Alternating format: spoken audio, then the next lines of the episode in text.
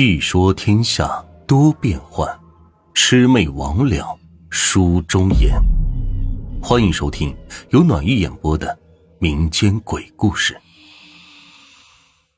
今天呢，就给大家讲一讲云南宜家山寨里的埋魂婆。今天这篇故事呢，是一个听众网友的一个分享。这个朋友呢，是一个云南人，红河哈尼彝族自治州的彝族人。父母都是从有着土长房的大山里进城打工的。上个世纪八十年代末，父母走出大山，离开家乡，到了同州的一个矿产资源城市谋生，然后就在这个城市定居了。虽然这个朋友呢从小在城里长大，也很少回老家，但是关于家乡的奇闻异事从来就没有断过。直到现在回家，还能偶尔听见老爹老妈在那谈论老家。某某村又出现白老虎了，这某某村又组织去炸尸体了，等等。下面呢，我开始讲彝族山寨里至今存在的一种人——埋魂婆。我直接用第一人称去讲述这个故事啊。关于这个埋魂婆，其实是汉族人的音译，我也不知道是不是这三个字，但是在彝族的发音里呢，发音为裸呢。我去问我妈，这两个字是什么意思？我妈也解释不清楚。按照之前对彝族话的了解，“裸”是老虎的意思，“呢”是红色的意思。那么，这个埋魂婆到底是什么呢？用我自己的理解，是一种拥有特殊技能的人群。可是按照我妈的说法呢，埋魂婆是从很古老的年代就一代一代遗传下来的，传女不传男，分道行高浅，还可以通过后期修炼等等。我妈说：“其实具体什么样，只有裸呢们自己清楚。但是这群特殊的人群至今还存在。当时进城打工的同乡人很多，等我上小学的时候，从我们大山里走出来的同乡人更多了。大家都在同一片区域租住房子住。从小我妈就告诫我：谁谁谁家你得少去，还有那谁谁谁家，还有谁谁谁家。对于自己的子女，长辈是不会忌讳的。”但明确的告诉你不能去某家，那是因为某人妈妈是裸呢，也就是埋魂婆。长大之后，我就问过我妈，她是怎么知道谁家里是裸呢呢？我妈就说，大家都在一座山上，就算不同村，大家也都知道。我妈说，从古老的时候开始，做妈妈的都会有义务告诉自己的子女，谁家是有裸呢遗传基因的。而我妈是我外婆教她的，而且我妈妈的一个好朋友就是他们口中的裸呢。后来我妈就把跟我们住在同一片区域是裸呢的人呢，都一一道给我听了，并明确的规定，如果我去这几家玩，不准在他们家里剪指甲，不准用他们的梳子梳头发，最最忌讳的就是不准在他们家过夜，也不准轻易的留在埋魂婆家里吃饭。所以。我虽然不在村寨长大，可是也会偶尔回到老家。对于哪家哪家是埋魂婆，我至今都清楚。如果以后生儿育女，我都不知道要不要也告诉他们。其实只要是彝族山寨的姑娘，基本人人都知道自己村里谁是大人嘴里的埋魂婆。就着这个事，我还和跟自己从小一起长大的小伙伴讨论过这个问题。他家跟我家类似。也是父母进城打工，然后就留在城市定居。由于父母在家都讲彝族话，所以我们也会讲彝语。念小学那会儿，我就跟这个小伙伴讨论过，他妈妈也一样告诉了他哪家哪家是有埋魂婆遗传基因的。基本他妈教的跟我妈教的都是一样的。然后“裸呢”这个词，虽然在母亲教导的时候是直接说出来，但是在村寨里。其实是忌讳喊这两个字的，也不允许讨论的，更不允许当着裸呢们的面说出这个词。怎么说呢？就是整个村子里大家都心知肚明，知道是不是？但是大家都不会拿出来这个当做饭后的闲聊。如果一定要聊到，那一定就是跟着跳大仙的师娘聊到的，也就是类似汉人说的半仙呀、神婆呀什么的。按照我妈的说法。埋魂婆们是知道自己身份的，但是因人而异，有些人道行高一些，有些人道行不高。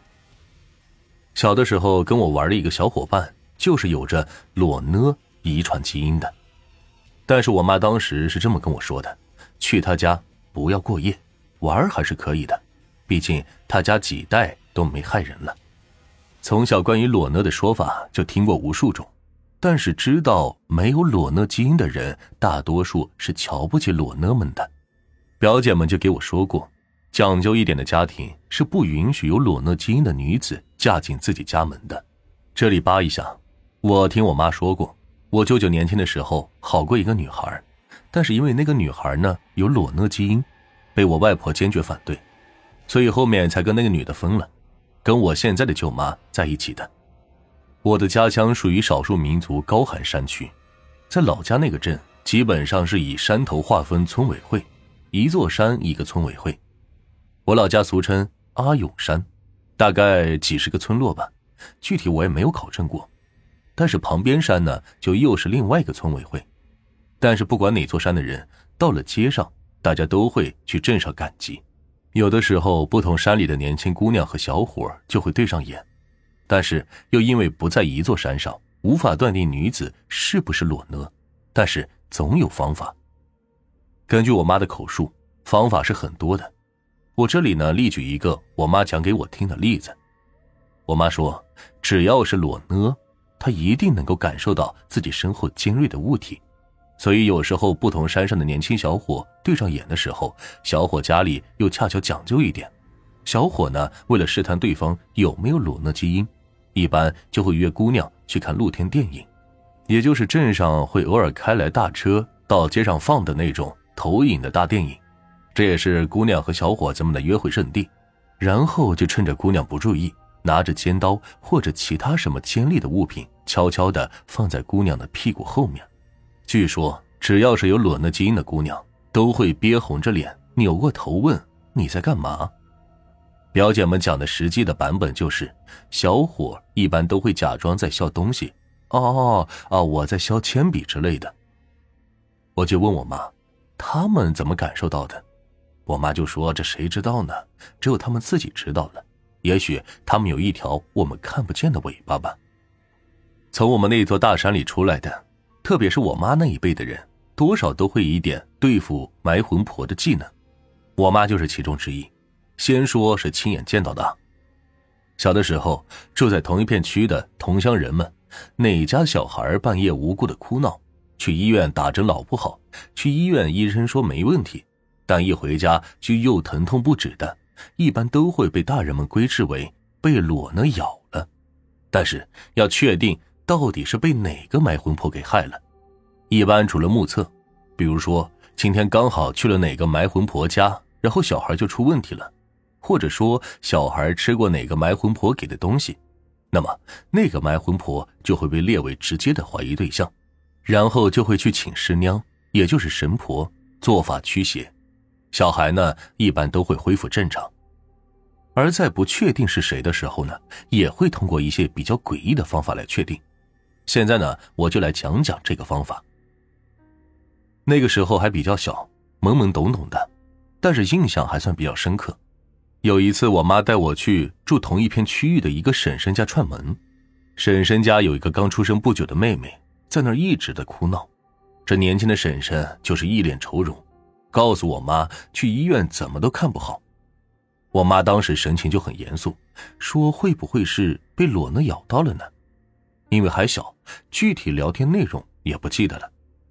后来我妈就说：“来来来，我来帮你甩刀。”这个甩刀呢，我后来才知道是一种判定小孩是不是被裸呢咬还是自然生病的一种方法。然后他们就从厨房里拿了一个圆形的菜盆。里面装满了米，不记得是糯米还是普通的米，然后在米上面呢又放了一个同样装满米的饭碗。我妈就坐在盆的旁边，手上提着一把砍刀，砍刀两端用红线绑着，然后我妈是用大拇指和食指捏着两条线的交合处，刀呢就这样有两条红线吊着悬挂在盛满米的盆的上空。我不知道这样描述大家是否能听懂啊？因为当时还比较小，也不太清楚的记得具体的一个形状，只记得我妈当时对着那把砍刀问了很多的问题。问的时候一边问，一边又从这个盆里捏上几粒米撒在刀背上，然后这刀一会儿就围着脸盆打转，一会儿呢又前后摇动，一会儿呢又左右摇摆。我隐隐约约的记得我妈问过，如果是裸呢咬的。你就围着这个盆绕上一圈，那个人的方位在哪边？大概也就是这些。等到事情完了之后，我妈和那个婶婶去门口烧了些纸钱，我隐约就听见我妈说：“一定要把他给请走的。你晚上做饭的时候献点酒肉，去请个师娘给你小孩做做法。”再后来的记忆就是，那个婶婶后来来我们家串门，跟我妈聊天，说还真是的呢。小孩当天就不哭了，我跟那人无缘无故的，他干嘛要这样来害我们家小孩呢？大人们说这些话的时候都比较小声，毕竟是比较忌讳的话题。我那个时候虽然有点小，但从小就有点早熟，知道大人们在讲什么，也就把之前去婶婶家我妈甩刀的事情联系起来了。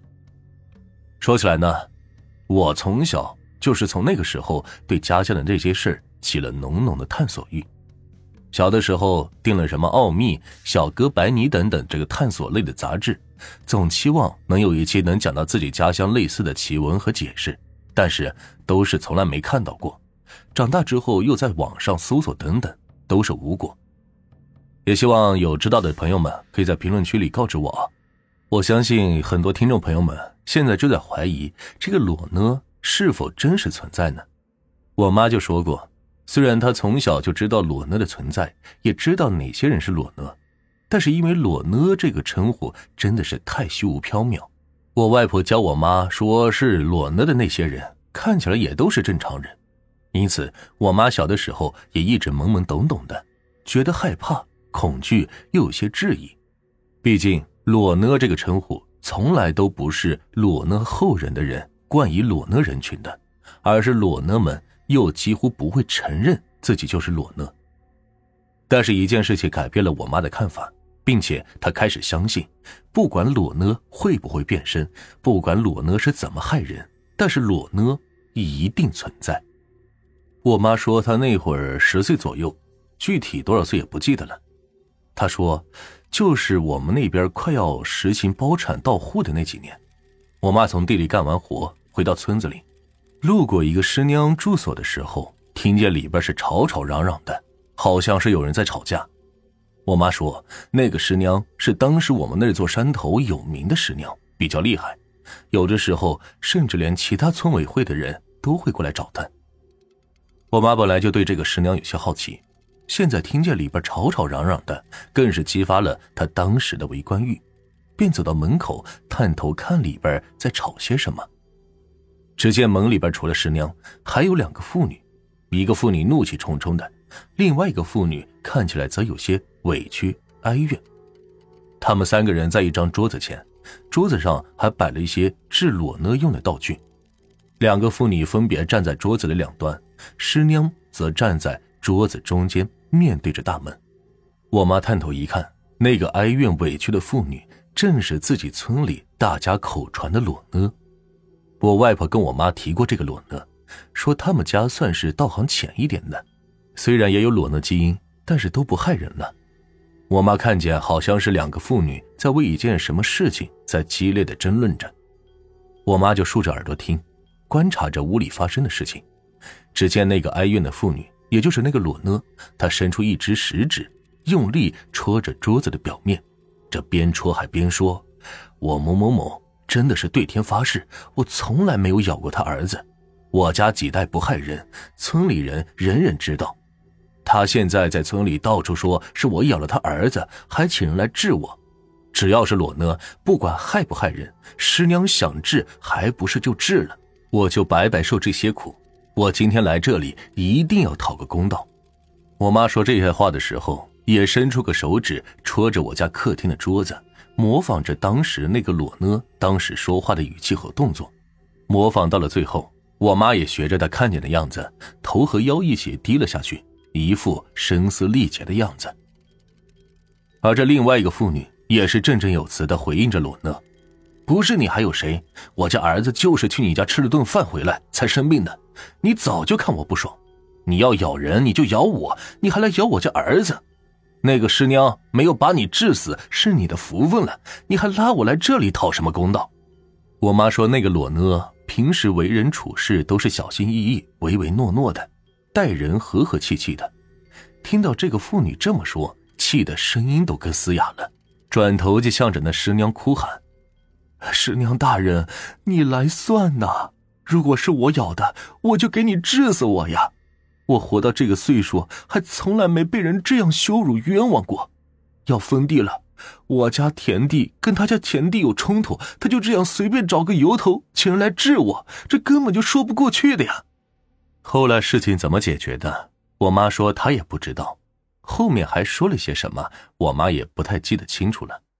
但是那个裸呢用食指戳着桌面，信誓旦旦的下保证，为自己证明清白的样子，给我妈留下了深刻的印象。从那以后，我妈虽然对裸呢会变动物、会咬人什么的，还存有疑心，可是她信了这世上裸呢人群是真实存在的。好了，这期故事呢就到这里。其实暖玉对这一期的故事也抱有很大的怀疑，因为我确实是第一次听到这所谓的裸呢。如果正在收听的你、收听的小伙伴们有这方面的了解，可以在评论区里给暖玉留言，也让暖玉多见识见识。